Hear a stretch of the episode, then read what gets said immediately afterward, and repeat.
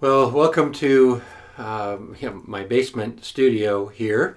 I'm really uh, happy to be uh, talking to you about something that I think is really important because it's just so hard to have ballast in your boat when the winds blow and the storms come. Literally, the storms come like we've experienced here recently.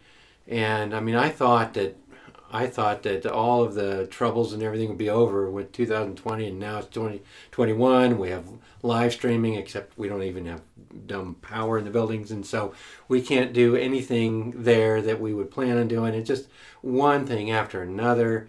And what do you do uh, when it's one thing after another? Uh, there's a verse that I come back to over and over that I just want to share uh, with you this morning, and I hope that it encourages you like it encourages me. It's uh, in Galatians chapter 2, verse 20. And it says, I have been crucified with Christ. It is no longer I who live, but Christ who lives in me. In the life I now live in the flesh, I live by faith in the Son of God, who loved me and gave himself for me.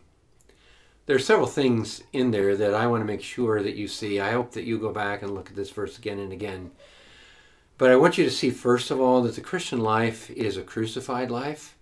He starts off by saying, I have been crucified with Christ. My union with Christ makes my life a life that includes a cross. And the funny thing is, I don't want a cross. I mean, I don't think you probably do either. I don't want a cross. I want uh, life to be easy and good, and I want uh, there just to be rose petals on my way to heaven, and it just isn't that way. Instead, there are things I don't like. Those are things that there are things that are crosses uh, that cross me and really uh, crucify my own heart in some regard. And I, you know, I know what some of those are for you. You've talked to me about those, and the the reality is that uh, if the wind was in the face of Christ as he marched toward the cross, we shouldn't expect the wind not to be in our face either.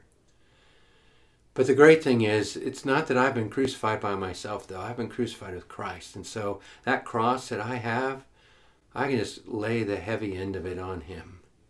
And he can carry it, and he can carry it with me. And the cross is really the distinctive life giving implement in the Christian life. Uh, without uh, a cross, it's a different kind of life. I don't think it's a Christian life. I'm, I'm reading uh, a book by Samuel Rutherford, just beautiful. And I think his most famous uh, quote probably is this. He says, The cross is such a burden as sails are to a ship and wings are to a bird. And that's why I wanted to start by saying that I've been crucified with Christ because that's the kind of burden I have. It's the cross that carries me to heaven. It's the cross that enables me to live a life that is humble and that is um, uh, at peace rather than one that fights with every circumstance and is frustrated all the time. So I've been crucified with Christ. And then he says, It's no longer I who live, but Christ who lives in me. The other thing that I would expect here is that there is a certain, you know, new energy or power or life inside of me that is stronger than my circumstances. It's the life of Christ that lives in me, this union that I have with Christ. The distinctively Christian life is not my life. It's that I'm living in the power of someone else. It's that the, the, the power of Christ gets me uh, where I need to go in the frame that I need to go in. I mean, that's why I've got to be regularly communing with Him, regularly checking in, regularly reading His Word, getting His instructions so that I can live through Him. The life I live um, uh, it's Christ who lives in me, and then the life that I now live in the flesh, I live by faith in the Son of God. So if I'm going to live Christ's life, I'm going to live it by faith. I'm not going to live it by sight. I'm not going to live it by comfort. I'm not going to live it by the way that I go about my daily life to please myself because I'm crucified after all. Instead, I'm going to I'm just going to live by faith. And I think that's what God wants. God wants us to trust him. He wants us to to go a little farther in faith rather than just have it be easy, rather than just have it be obvious. He wants us to trust him. That's why he gives us his word so that we are trusting in him. The life I now live in the flesh, I live by faith. It's not that I just got saved by faith. The gospel means that I have to live by faith.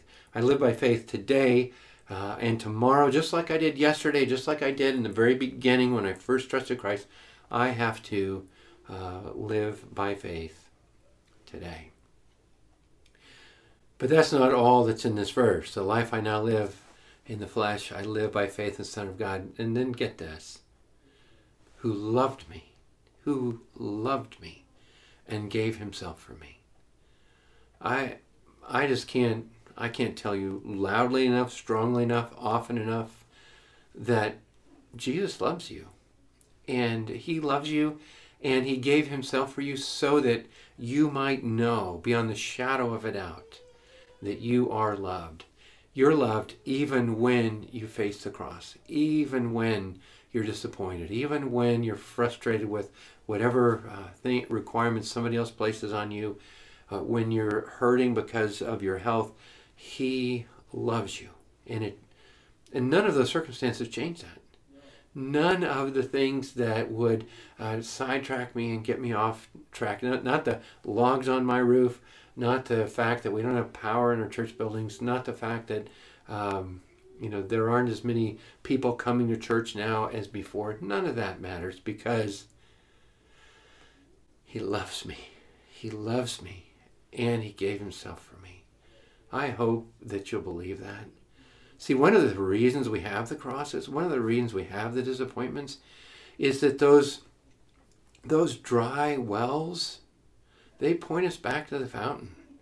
It's because we are uh, always looking for something going to make us happy, going to fulfill us, going to bring us that next, you know, uh, thing to make us happy. Uh, and when we don't find it, and when it turns up dry, it points us back uh, to the fountain. And that's what Jesus is telling us there. He loves us and gave himself up for us. And so we can afford then uh, to fall back on Him. And we can afford to, to go back and to live our lives by faith in Him. And I just have to say that this gives me such great hope. First of all, as a Christian, to know that as a Christian I'm going to face crosses. To know as a Christian that I can live in the power of Christ in me. To know as a Christian that God wants me to trust Him and live by faith and then to be confident as a Christian that He loves me and gave Himself for me. That there's nothing that brings me more comfort, more stability, more peace than that. But I also want to just tell you that that I need this verse as a pastor because there are all kinds of things that crucify my own heart and my own desires and my own things being a pastor and that what I need more than anything is Christ living through me. It's what the church needs. you don't want Scott, you want Christ living through me. That's what you really want.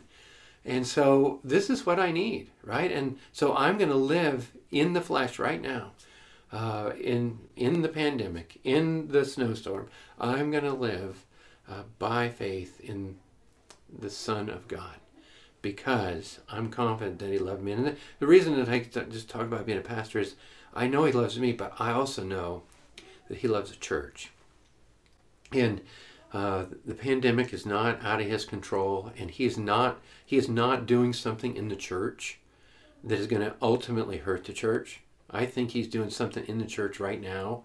It's it's the cross. It's bringing the cross into the church. He's frustrating some of us. I know that. It's frustrating me, no doubt. But he's doing that because he loves the church.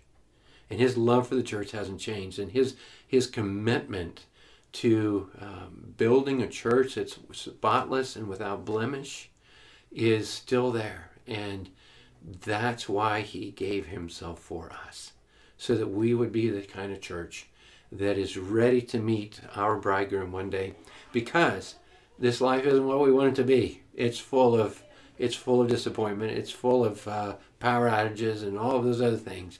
And what we have, though, is we have the hope that w- that our Savior loves us, gave Himself up for us, so that one day we will be with Him.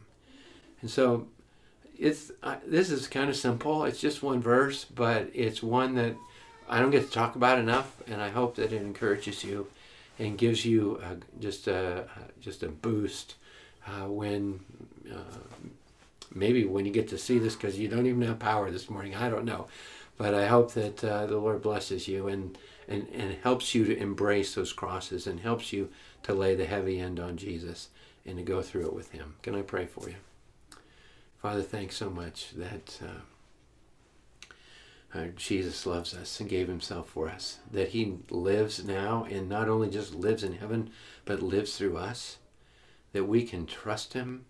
And Father, I thank you for uh, the crosses that come our way, that remind us that we belong to Jesus, that identify us with his death and his resurrection. And so, Father, would you grant us uh, hope uh, because of the cross and the resurrection of Jesus, in whose name we pray. Amen.